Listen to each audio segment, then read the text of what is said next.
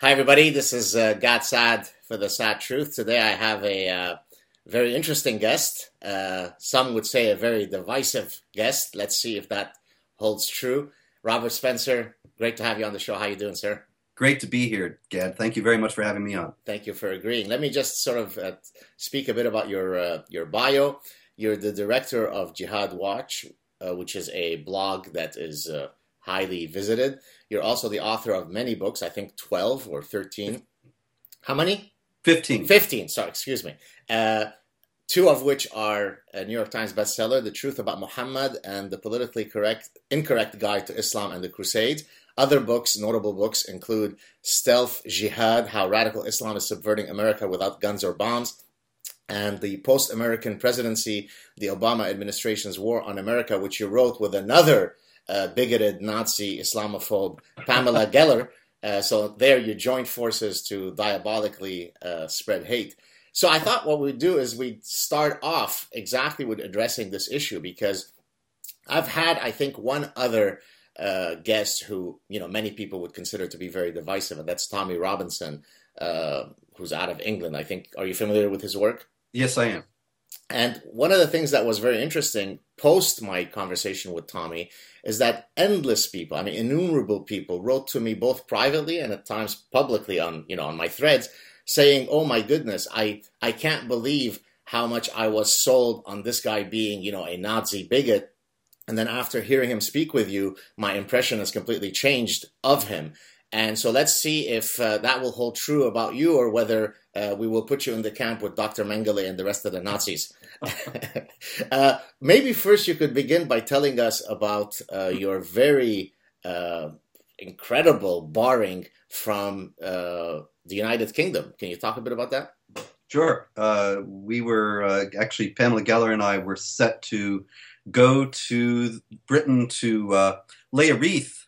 That was all we were going to do. We weren't actually scheduled to speak in any public forum, but we were going to lay a wreath at a memorial for Lee Rigby, the British soldier who was beheaded by a jihadi a few years back. This was, I guess, the summer of 2013. And the day before we were going to leave, a FedEx truck drove up right here to my office, and the FedEx man was actually very impressed. He said, "This is from the UK government." And I knew right then that when I was signing for it, what it was going to say. But what was interesting was that the letter from the UK Home Office that was barring me from the country actually said that I was being barred for saying that Islam had a doctrine of warfare against unbelievers, which is like barring me for saying the sky is blue and the grass is green. It's a manifest fact. It's easily proven. And there are many, many Muslims in Britain itself who will affirm exactly the same thing.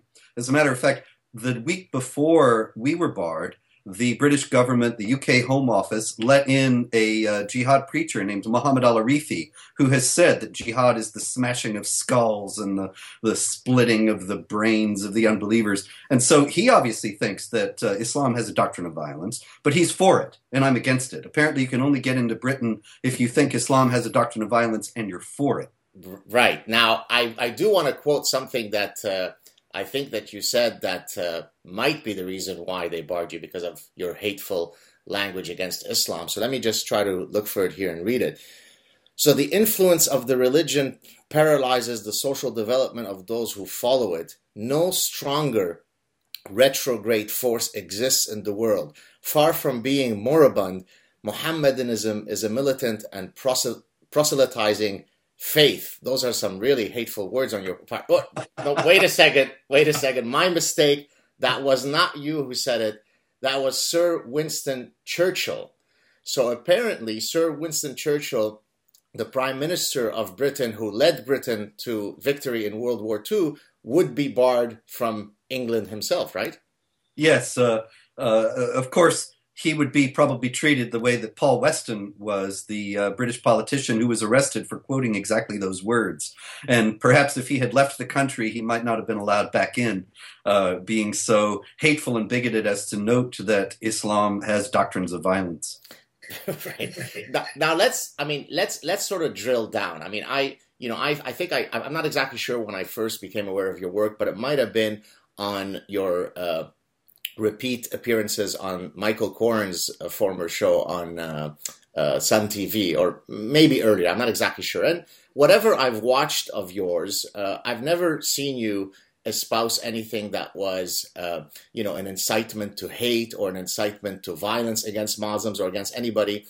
Usually you make statements which can either be proven to be true or false, as we would for any other body of knowledge, right? I mean, as a scientist, I submit papers for peer review, and then reviewers read it and then decide this is good, it should get in, this needs to be revised, and so on. So people can listen to what you have to say and either decide you're completely wacko, you're absolutely wrong, or not. But where does the fact that you're a Nazi, Islamophobe, bigoted racist come from? I mean, what can they link to specific things that you've ever said that would necessitate such an appellation?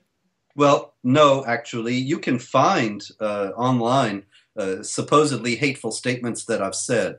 One of the ones that is most often thrown up to me is that I have said that there's no distinction within Muslim communities between jihadis and peaceful Muslims. And people throw this up at me as saying, you're saying all Muslims are terrorists. When actually that statement does not say all Muslims are terrorists at all. There's nothing that anybody can say that can't be misunderstood. And in this case, what I meant was that jihadis move in and among peaceful Muslims in mosques in the West, and they aren't thrown out. They aren't identified to the police. This has been proven many times to be correct.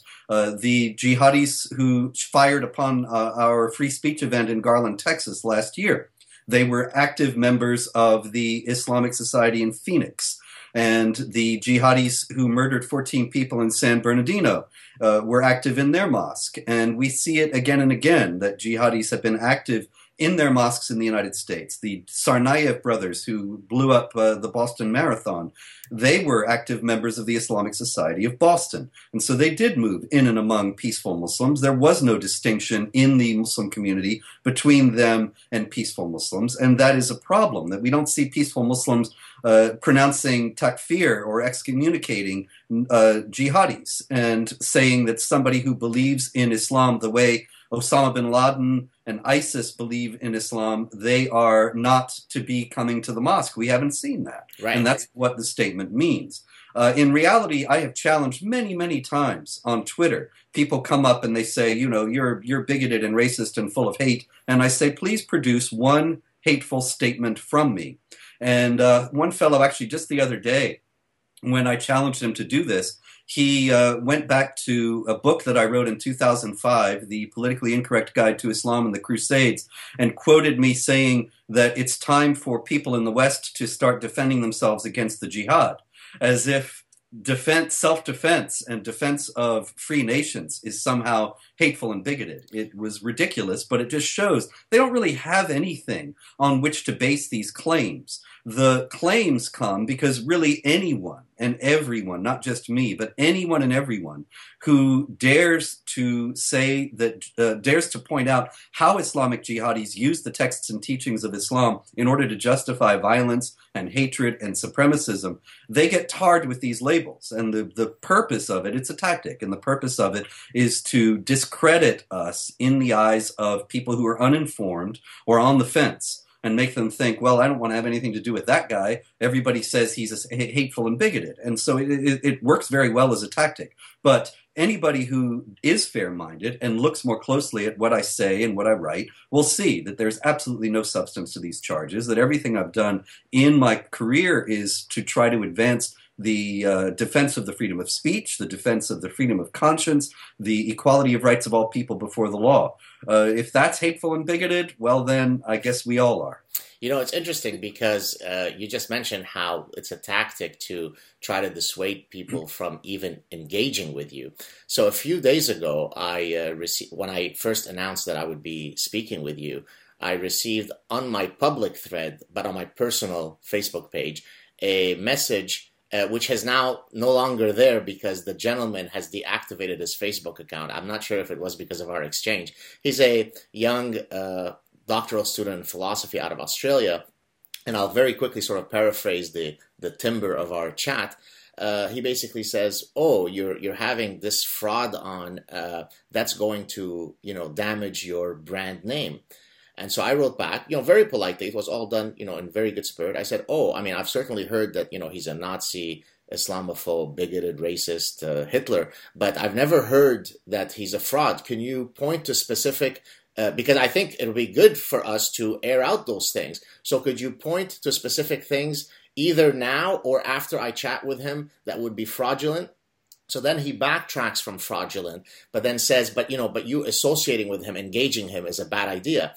To which I responded, well, I'm Jewish and I believe in the right of Holocaust deniers coming on campuses and spewing their astonishing and grotesque positions. Now he's a bit unbalanced, right? Because he doesn't know what to answer to that. He goes, well, I guess you must have a lot of, big balls. I mean, he didn't use those terms to engage him. And I said, well, I wouldn't be me if I did not live by the creed of freedom of speech, right? And then he went away, and I'm not sure if that's the reason why he deactivated his account. But this shows you that it's not just sort of the Muslims or sort of the Islamists who are trying to shut you down. It's really the regular white guy who is a supposedly fair-minded guy who has also been parasitized by these ideas about you, right? Well, sure. This is a years-long propaganda campaign. I published my first book in 2002. And so right then, I was really quite taken aback. I was on a show. I was on actually MSNBC with Keith Olbermann, who was actually being a guest host for another fellow who had a show at the time. It was before Olbermann had his own show. And I was on with Ibrahim Hooper of the Hamas-linked Council on American-Islamic Relations. And I was really quite taken aback when Hooper, when it came to be his time to speak, said, after I had given evidence that quite a few mosques, actually surveys show that 80% of mosques in the United States teach hatred of Jews and Christians and the necessity ultimately to replace the Constitution with Islamic law. I gave the data from these surveys, and Hooper responded by saying I was a hate monger. And I thought, well, how on earth does that follow from me quoting surveys about what American mosques teach? And how is it relevant to what American mosques teach? Because even if it were true, it doesn't change what's being taught in the mosques. And that's what has to be addressed. But you see, Hooper was practicing a deflection tactic. And actually, I have internal care communications and media manuals in which Hooper actually teaches Muslim spokesmen exactly that, labeled as such, deflection tactics. And one of them is to start calling your opponent names and making it all about him instead of about the issue at hand. And this is what they've done to me for all these years. So people who aren't informed, they hear my name and they think, oh, this is some terrible person, but they actually have no idea what my work is really all about. Incredible. And by the way, I welcome viewers who think that Robert is a hateful monger to produce examples of that, because I'm certainly open to see myself. Yeah, exactly. So another thing, Gad, I've often challenged people, especially on Twitter, when they come right at you, and I've often challenged them when they say fraud. They say, well, can you produce one false statement I've made about Islam and jihad? It ought to be easy. I've got 40,000 plus blog posts at Jihad Watch. I've got thousands of articles at PJ Media, at Front Page, and National Review, and other outlets. I've got 15 books. So it ought to be easy to find a false statement if I'm such a horrible, hateful, lying individual. And yet they never come across. So let me be the ostrich here and play that game. So clearly you're not your mother tongue is not Arabic. You didn't get your PhD at Al-Azhar University. You're not one of the faithful companions of Muhammad. So how dare you speak against Islam? Now, usually my rebuttal to such stuff. So that's where they try to attack your credentials, right? I mean, who are you to speak about Islam? So usually I will quote the following non-experts of Islam. Let me mention a few of them. Sheikh Hassan al-Banna, the founder of the Muslim Brotherhood, an absolute moron when it comes to Islam, knows none of it. Then I will also quote Sheikh Yusuf al-Qaradawi, arguably the top Sunni cleric today alive in the world, has a viewership of over 60 million from Al-Azhar University. Then I will quote another guy who knows nothing about Islam, Grand Ayatollah Khomeini. Let me mention two other guys who know nothing about Islam. Then I will quote the Grand Mufti of Jerusalem, Amin al-Husseini, who also knows nothing about Islam. And then, of course, a contemporary, a current guy, a guy who's in the news today, who has a PhD in Islamic studies, the Caliph of ISIS, Abu Bakr al-Baghdadi. I quote these people and I receive, but they don't know true Islam. They're not real Muslims. So it literally is an impenetrable wall of lunacy. Yes. And they're never going to acknowledge the truth.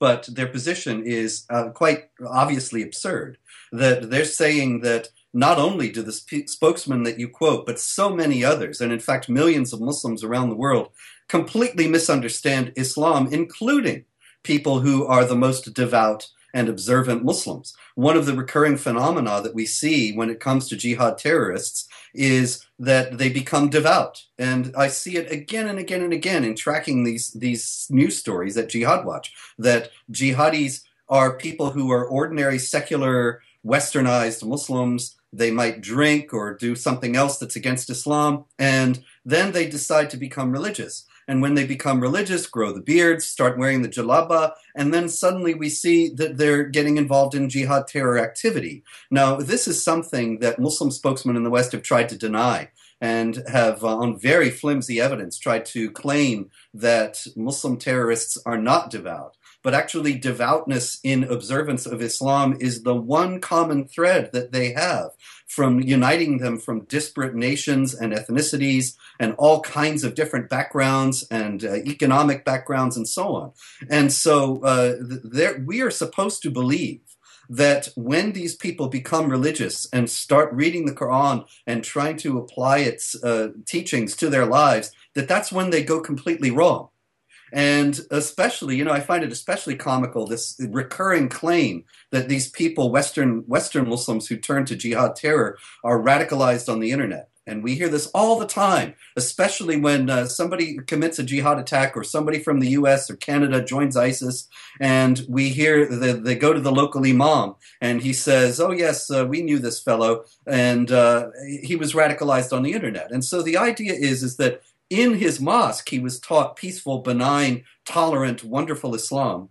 But he goes on the internet and reads this twisted, hijacked, false version of Islam and immediately falls for it. And so then that begs the question, why is it that peaceful, benign, tolerant Islam that's supposedly taught in the American mosques can't withstand this appeal from this falsified, hijacked version? Why is it that they fall for it every time? The idea that these people all misunderstand Islam collectively in the same way is ridiculous. And anybody who thinks about it for 5 minutes sees that it's ridiculous. But these claims are made in order to confuse people who have not thought about these issues and are worried about appearing to be bigoted or intolerant. And so the claim itself is made and it has power, and then it's backed up by these spurious arguments. But anybody who thinks about them for even a moment sees they don't hold any water. I think if I'm going to be charitable, this is how I would argue in terms of why some of the people succumb to these. So I'm not talking about sort of the duplicitous, sinister types, but sort of the run-of-the-mill, you know, pseudo-liberal, fake progressive types.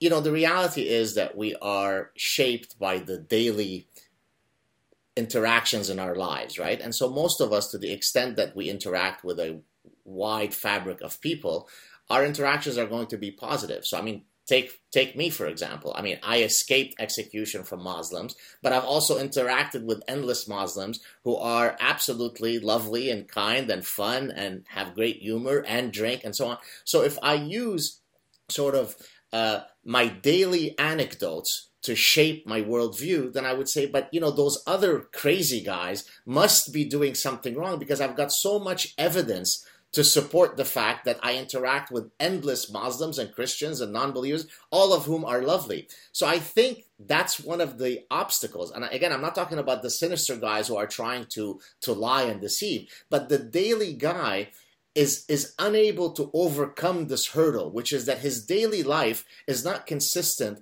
with the narrative that you're saying. His daily life is he's interacted with endless Muslims, all of whom are very nice. How do we get around that obstacle? Well, the thing is that there's been a deliberate obfuscation by the Islamic advocacy groups that push the idea that to speak honestly about these issues is racist and bigoted. They also say that if you speak about how jihadis use the texts and teachings of Islam to justify violence and supremacism, that you're anti-Muslim. And they equate Islam with Muslims. And there's actually, it's not correct to equate Islam with Muslims any more than it is to equate Judaism with Jews or Christianity with Christians. Every individual approaches the religion in his or her own way.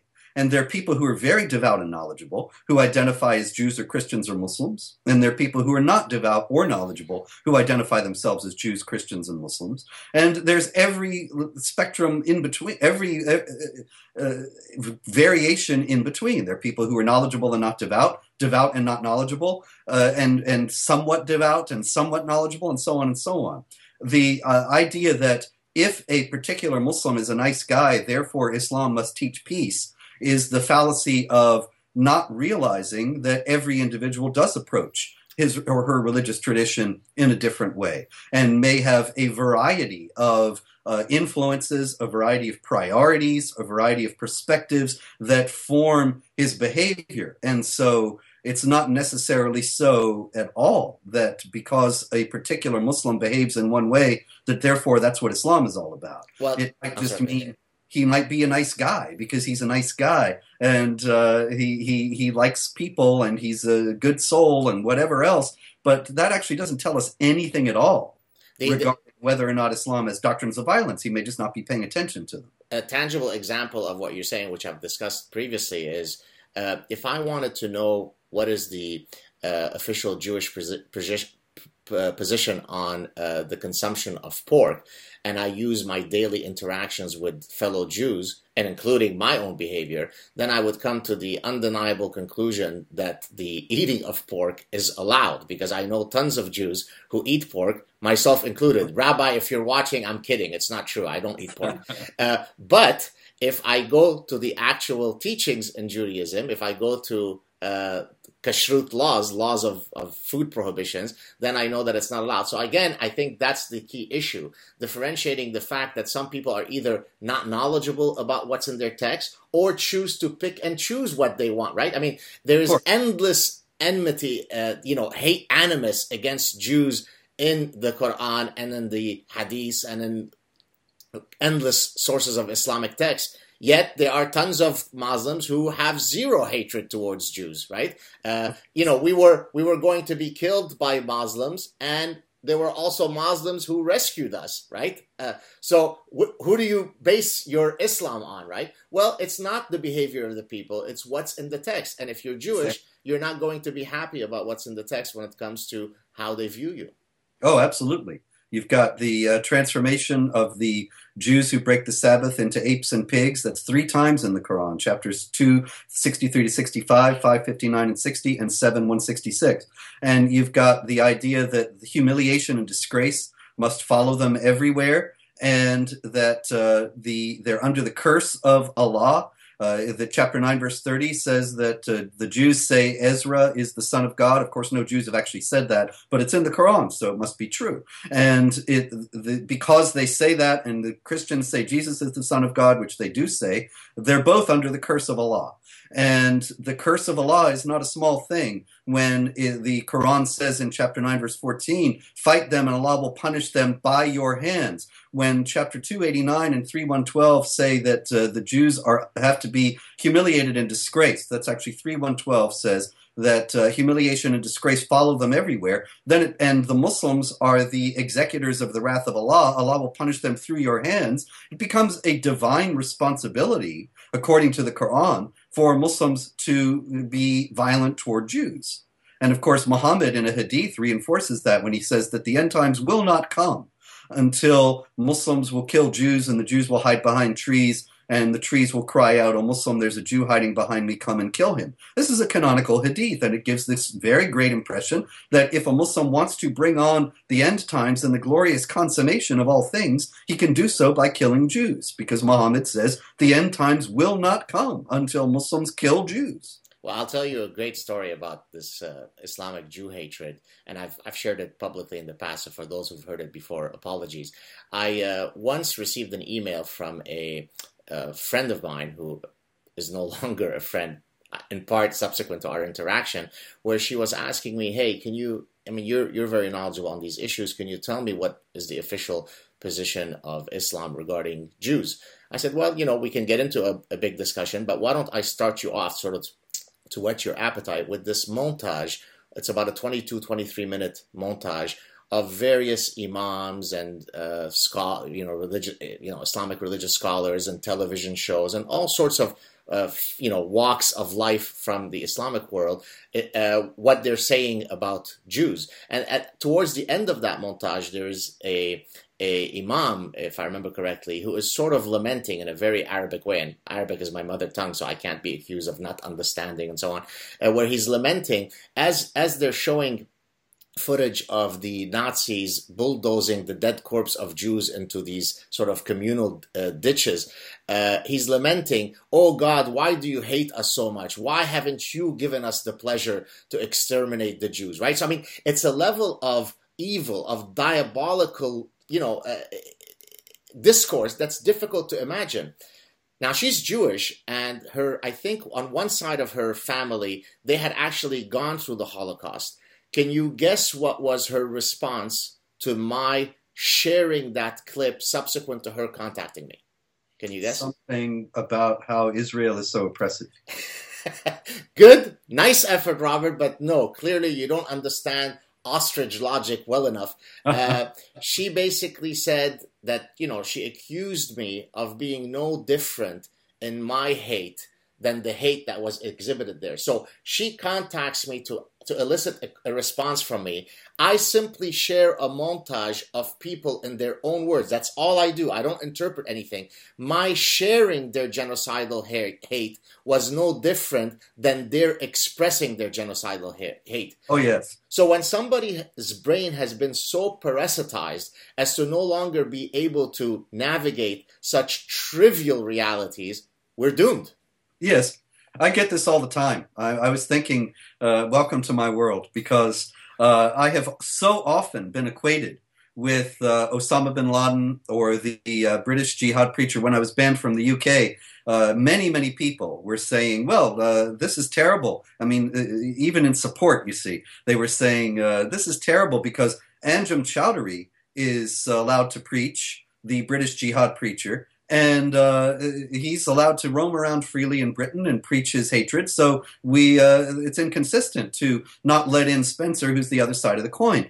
And I thought, okay, look, Anjem Choudary has, on shows with me, has openly praised 9/11 and the July 7th, 2005 bombings in London and called for more jihad murder. He was on a show with Pamela Geller, and he was openly approving of the fatwa calling for her death.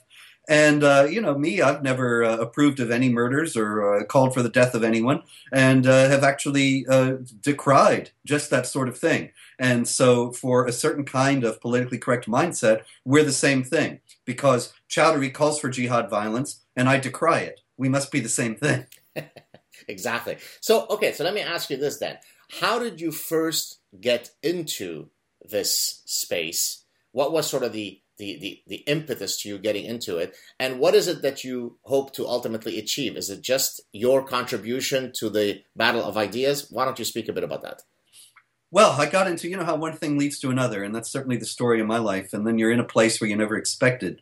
My family is actually from the last caliphate, unless you count ISIS, the Ottoman Empire.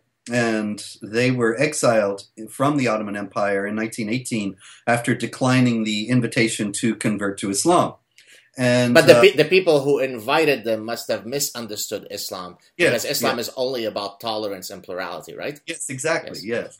And they misunderstood it to think that they were Kufar Harbi, infidels at war with Islam, and thus had to be expelled or killed. And actually, some of my family was killed there, but some of them were able to get out. And when I knew my grandparents, they were kindly old people, and I would ask them about life when they were growing up, and they were very positive about it and spoke about how beautiful it was. As a matter of fact, my grandmother was kind of a proto-Obama in saying that she would hear the call of the muezzin from the minaret, every morning and thought it was the most beautiful sound that she'd ever heard. Well, there is a very sort of spiritual sort of lamentation that can give you goosebumps. I mean, I agree with that. So there you go. And so I heard all these wonderful stories about how great it was over there. And then I would say, well, why are you here then? What happened? And they would say, well, we got exiled. And I asked them, why did you get exiled? And thinking, you know, how could they have been some sort of criminals? What was going on? And they never really did tell me. They either could not or would not. And so that inspired in me a great curiosity, which led me to study the history of the period and the history of the founding of secular Turkey and the fall of the Ottoman Empire. And ultimately, I discovered what had happened, and that, of course, led me into further study about Islam to see exactly what you were just saying facetiously. Were these people actually applying Islamic teaching, or were they misunderstanders of Islam? And so I studied Islam in graduate school originally, but it was not my main concentration. But not as formally as Reza Aslan, though, right? We can say that. He's got 4 degrees. Yeah, for a degree in creative writing. Right. Actually, Reza Aslan, I think I have more study of Islam on a graduate level than Reza Aslan. I'm not sure of that, but in any case, I put my knowledge of Islam up against his at any point, and I'm happy to debate him at any time, but of course he refuses. In any case, most of the study of Islam I did was on my own, and this is where people say, see, you did not study at Al-Azhar, you don't have any credentials. Well, the proof of the pudding is in the eating, and the test of whether my whether I know anything about Islam or not is in whether my writings are accurate. And so the standing challenge is for anybody to point out any inaccuracy. All the challenges, well, the times when that challenge has been met that I've seen, the claims that what I'm saying is false are actually true, like the British UK Home Office, that they said it's so terrible that you said Islam has doctrines of violence. Well, I can deduce all kinds of Islamic scholars who say Islam has doctrines of violence, and so they're all ignorant of Islam as well. It's ridiculous. But in any case, because of this knowledge of Islam that I had gathered, I was acting as a consultant in the 90s for some various private groups, and groups that were working with me privately. Zionist, Jewish, diabolical group, I assume, right? Yes, of course. Okay. Some of them. Gotcha. And anyway, one of them asked me after 9/11 to write a book to counter all the misinformation and disinformation that was going on, being spread at that time. And so I did so very quickly, had it done by December 2001, and that was my first book. And after that the book did very well, quite unexpectedly for me, and got to number 10 on the bestseller list, and I was sort of shocked by that, but that led me to be asked to do further work on this. Until now, this is all that I do. And so what is your ultimate goal? Is that you are just one of many voices on both sides of the aisle of the debate, and you're contributing your content to that big grand battle of ideas? I mean, is that the ultimate goal, or what is the goal? Is the defense of free society. I see the freedom of speech, most notably, and the idea of the equality of rights of all people before the law. They are being threatened in ways that people aren't aware of, for the most part nowadays. And I very much enjoy the idea of a free society, the idea of a freedom of speech. I think freedom of speech is very important. It's our only protection against a tyrannical government that can work its will without any opposition. And I believe very strongly in the idea of a secular and pluralistic society, in the non-establishment of religion, in the idea that all of us who have different ideas of what is the ultimate good can live together without one group trying to gain hegemony over the other. And that involves a certain mutual respect and the rejection of belief systems, political systems that are authoritarian, supremacist, violent, and so on, and reject the idea of equality of rights of all people. These kinds of things are the ultimate goal of my work. I would like to see free society defended, protected, and expanded. And I believe it's the best society for the flowering of the human spirit, rather than one in which one dominant ideology is forced upon everyone. So God or the devil is in the details. So how does one go about achieving that which you just stated eloquently? when you do have an ideology that at its root has many tenets that are, I mean, couldn't be any more perfectly antithetical to free societies, right? Again, individual Muslims might reject all of that stuff and might want nothing more than to live in secular liberal societies. But the actual teachings within those codified texts are antithetical to our values. So then how do we navigate this issue? And then I guess I could ask it in the context of, so first answer that question, but then we can link it to the immigration policy. Why don't you start first with the general question, and then we'll drill down to immigration. Sure. Well, in the first place, there has to be an honest public discussion about Sharia and about how Sharia does contradict constitutional principles in numerous particulars. This ought not to be a controversial point. The content of Sharia is not really all that difficult to discern.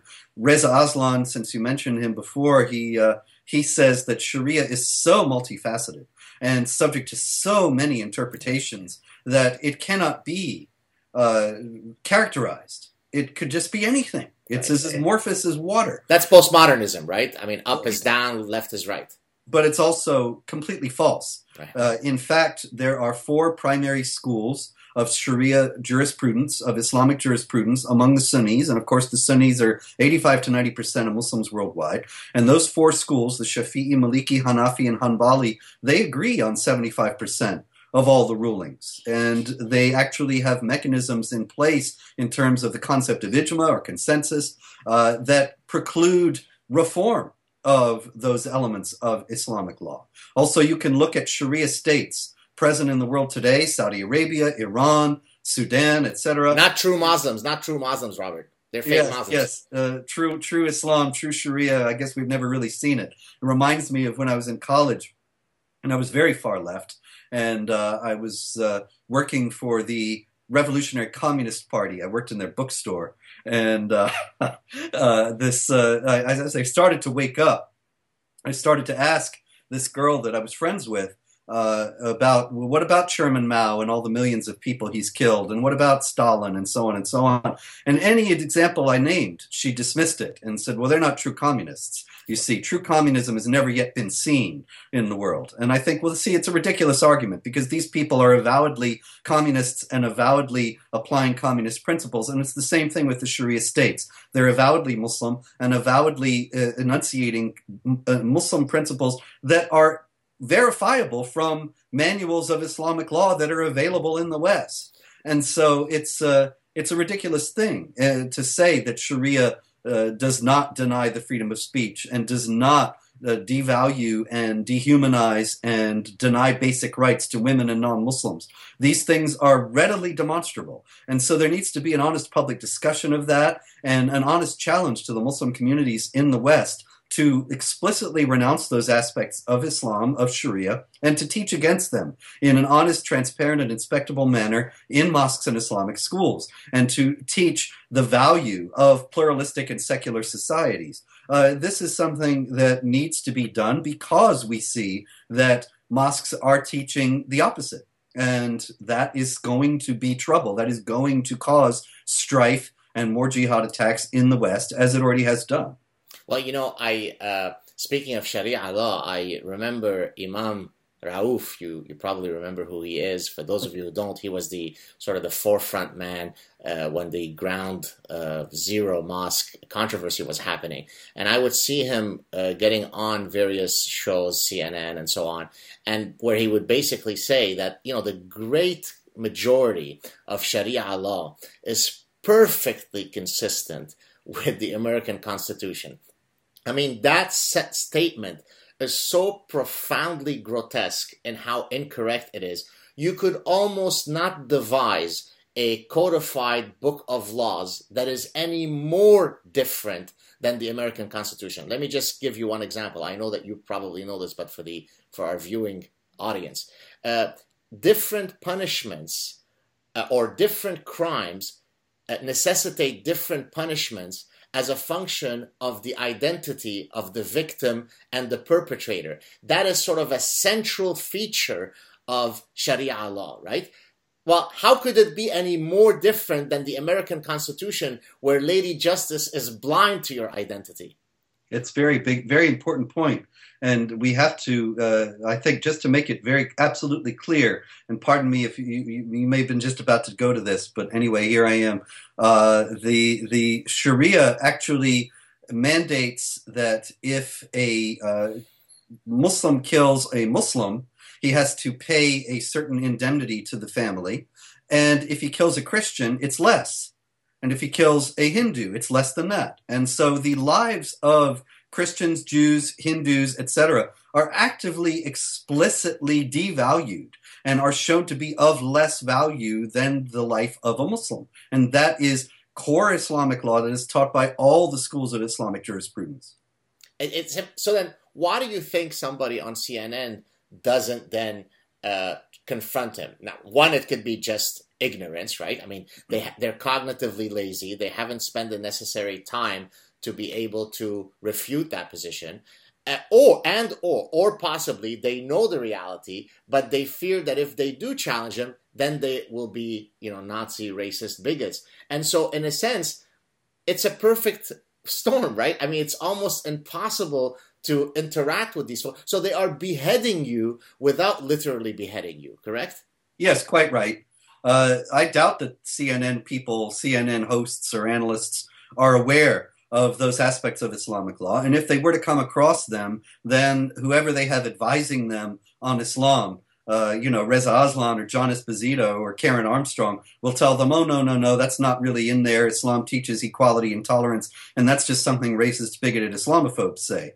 And so you're absolutely right. They're afraid that if they do come across actual Islamic texts teaching these things, they think, well, probably nobody really believes that, and that's just. And if I do say it, then I will be a racist, bigoted Islamophobe. So I better keep quiet and toe the line. So do you? And I'll come back to the immigration issue in a second. But one of the things you said is, okay, they should be sort of distancing themselves from some of these teaching and so on. So in that statement, you're implicitly, I suppose, arguing for a type of reformation. Now there are several public folks that are within the space, Majid Nawaz and others, who are so-called reformers. Now, I'm not very optimistic about this whole project. What's your view? Is there a way, doctrinally speaking, for Islam to go through a reformation process where all of the problematic passages are somehow abrogated again so that we could have a spiritual, nice, gentle Islam? Or are we just building unicorn stories? There are Muslims who have suggested exactly that. In Islam, as you know, in the Quran, I should say, there are verses from Mecca and verses from Medina. The Medinan verses are generally violent, and the Meccan ones are more tolerant. And the Medinan ones follow chronologically after the Meccan ones. And in Islamic theology, mainstream standard Islamic theology, it's generally considered that the Medinan ones, because they come later, take precedence over the Meccan, that is, the violent over the peaceful. And so there was an Islamic scholar in Sudan in the 1980s, Mahmoud Muhammad Taha, who taught that that should be reversed, and that the Meccan verses should take precedence over the Medinan. And he was executed by the Sudanese government for heresy and apostasy. So that just illustrates how difficult it is for reformers to get any foothold. Same thing with Ahmed As-Sid, who is an activist in Morocco. And he taught the same thing, that Islam should not be teaching violence, and that the Meccan verses should be considered to take precedence over the Medinan, that is, the peaceful over the violent. And he was denounced by the imams in Morocco, and a death fatwa was put out on his head, and he's in hiding. And so when we have Islamic reformers treated in this way, it doesn't give high hopes for the possibility of a reformation. I think, obviously, anything can happen, and strange things have happened in history that nobody expected. But I think that the only thing that would allow for a genuine reformation in Islam would be a school of thought that rejected the literal understanding of the Quran and explicitly rejected it on some grounds and were formulating some idea whereby all those furious denunciations of Jews and of Christians and of unbelievers in general were considered to be some sort of exhortations to reject sin within oneself and not to take up arms or to try to subjugate any other groups. But there is no such school of thought in Islam right now, and I don't see one being formulated in any of the near future. On the contrary, jihadis are on the offense and have the theological grounds within Islam that the moderates have not been able to refute or answer at this time. We don't see some sort of a large-scale movement among Muslims. You know, you talked about Masjid Nawaz, and there's Zuhdi Jasser and a few others, but they don't have a huge following among Muslims. When there was a Muslims Against ISIS rally in Toronto last summer, there were 50 Muslims showed up. And we see the same thing. A tiny handful of Muslims comes out against jihad terror, whereas when there was a rally in 2015 after the Charlie Hebdo cartoonists were murdered in Paris, there was a rally not in favor of the freedom of speech, but against the cartoonists and in favor of their murder. In Chechnya, 800,000 Muslims showed up for that. And I think that indicates where the popular sentiments lie. Well, that also speaks to this idea of, you know, the tiny minority and so on, right? And I think Sam Harris, another Nazi Islamophobe bigot, has stated he's used sort of the concentric circles metaphor, right? Where, you know, you could start with a very small group. Well, small group. It could be 5% of committed jihadis, but 5% of 1.6 billion is still a problem. And then you've got sort of the guys who believe in political Islam and the subjugation of others, but doing it peacefully without violence. And then, you know, you keep sort of blowing up the concentric circles. Sorry, no pun intended with blowing up. But of course, you've got sort of the silent minority who, while they may not be in the least bit interested in all of these sort of injunctions from the Quran and so on, they do come with a set of cultural/religious values that are, again, perfectly inconsistent with Western liberal secular values, which kind of leads me to the issue of immigration, right? When, for example, Canada now is letting in, you know, tons of Syrian refugees, the issue is not to try to calculate how many potential ISIS members might infiltrate the 25,000 or 50,000. An equally apt question is to ask, out of the 25 or 50,000 Syrians who are going to come, how many of them hold rabid genocidal Jew hatred positions? How many of them think that gays should not have equal rights? Now, that's a problem, right? So you don't just have to isolate the ISIS members and otherwise everybody else is leave it to Beaver gentle, right? I mean, how do we navigate through this issue? Yeah, you're quite right. We're talking about a radically different idea of how society and culture ought to be organized. The Muslim immigrants are the first immigrant group to come to the West with a ready-made model of society and governance that they consider to be superior to that of the countries to which they're coming. And so that has very, very dangerous implications. Survey after survey in the Islamic world has shown that there are very high levels of anti-Semitism among Muslims, very high levels of support for restrictions on the freedom of speech, very high levels of support for various laws devaluing women, and so on. And so how are Canada and the United States going to deal with large numbers of these people coming in and expecting to impose their values? I think one very notable example that would be instructive for people to see is Bosch Faustin, the winner of our Muhammad cartoon contest in Garland that was fired upon by jihadis last year. And he gives a talk you can find on YouTube. The talk he gave that night at the event, he describes growing up as a secular Muslim, and he is an ex-Muslim now. And when he was growing up, his family was not observant. They were not religious. They didn't read the Quran or go to mosque.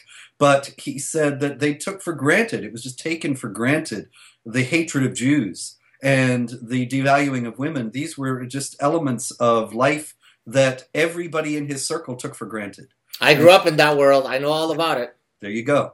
And so it's going to cause strife in an upheaval in the West. There's just no avoiding that. And the denial of our authorities is only going to make it worse. I'm going to read to you a quote that I've read on previous shows, but you may have not seen it. So here it goes.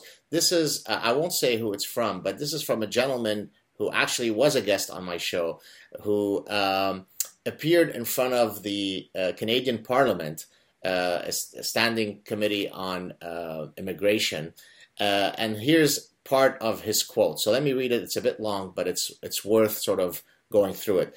So the flow of immigration into Canada from around the world, and in particular the flow from Muslim countries, means a pouring in of numbers into a liberal society of people from cultures at best non-liberal. But we know through our studies and observation that the illiberal mix of cultures poses one of the greatest dilemmas and an unprecedented challenge to liberal societies such as ours, when there is no demand placed on immigrants any longer to assimilate into the founding liberal values of the countries to which they have immigrated. Instead, a misguided and thoroughly wrong-headed policy of multiculturalism encourages the opposite. He goes on. It's a very poignant thing. Do you have any guesses as to who that person was? Do you know at all who it is? No? I don't know. Who is it? Who'd you say? Tarek Fatah. That's a very good guess, and I'm hoping to have him as a future guest on the show. This is Professor Salim Mansour, who is a practicing Muslim who takes his religion very seriously, but who appears in front of the Canadian government and basically says, "You have to stop this immigration policy." So clearly, he must be part of the Donald Trump, Sarah Palin, hateful Christian militia, correct? There's no other way to explain it, right? Yes, absolutely. There are obviously Muslims who are honest about the difficulties that Islamic law poses for pluralistic Western societies. But unfortunately, they speak more, as you're noting, they have more of an audience among non-Muslims than they do among Muslims. And that is an indication of the fact that the Islamic texts do have this particular content, and Muslims are aware of that content in the main, and thus there is, unfortunately, support on far more widespread basis than most Western authorities want to admit for jihad, for oppression of women, for the hatred of Jews. Far more support for those kinds of things in Muslim communities than is generally acknowledged. Now, what's very interesting about many of the folks with whom I've spoken who are, very vociferous critics of aspects of Islam, someone like Professor Mansour, who will go in front of the Canadian government and say, stop. I mean, you're right, Donald Trump says it, and he's a Nazi white, Islamophobe, but this guy, he's brown, he's Indian Muslim, says actually much worse things. Yet he gets a pass. Now, here's the interesting thing. Many of these guys who are at the forefront, many Muslims who are at the forefront of criticizing these aspects of Islam, when you push them on the religion, will then engage in astounding mental gymnastics. I mean, Olympic-level mental gymnastics to somehow still defend the faith. So yeah. What hope do we have when you have committed fighters against something resembling Islam, but then when you really target your criticism somehow to Islam, it's not really Islam, it's Islamic culture, it's Islamic, right? How do we get around this obstacle? How do we get people who otherwise are certainly on the side of liberal, secular cultures to actually speak honestly about the religious texts? Well, it's very hard because there's a tremendous loyalty that Islam inculcates in its followers. And while there are very courageous people, spokespeople who've left Islam, Ayaan Hirsi Ali, Wafa Sultan, Noni Darwish, Ibn Warak, there are others like Salim Mansour and Tarek Fatah who take incredible pains and go through all sorts of, as you say, mental gymnastics to say that the problem is not really Islam at all. I was not going to mention it just out of politeness, but I was actually about 10 years ago in a print debate on Front Page Magazine with Salim Mansour, and I'm sure it's readily findable online, where he does exactly that, where I was asking him about various Islamic texts and teachings, and he started going into all this billowy nonsense about there being an internal Islam that was different from the external Islam. And how do we counter this? Well, I think the only thing that I know to do is just to keep telling the truth and to say, you're never going to if you really oppose these Muslim Brotherhood elements and Al-Qaeda and ISIS and so on, then you're never going to get anywhere by spinning out a lot of nonsense about some internal Islam, some cloudy, peaceful Islam that doesn't actually have any grounding in the texts, because these people are reading the texts and applying what the texts say. And unless and until you confront that, you're not really going to get to the heart of the problem. Well, I call it unicorn Islam. And the way it works is as follows. Let's suppose I am a gay woman. Maybe you could think of someone who is gay. Well, okay, let me just mention who it is. Irshad Manji, right? She is someone who criticizes Islam.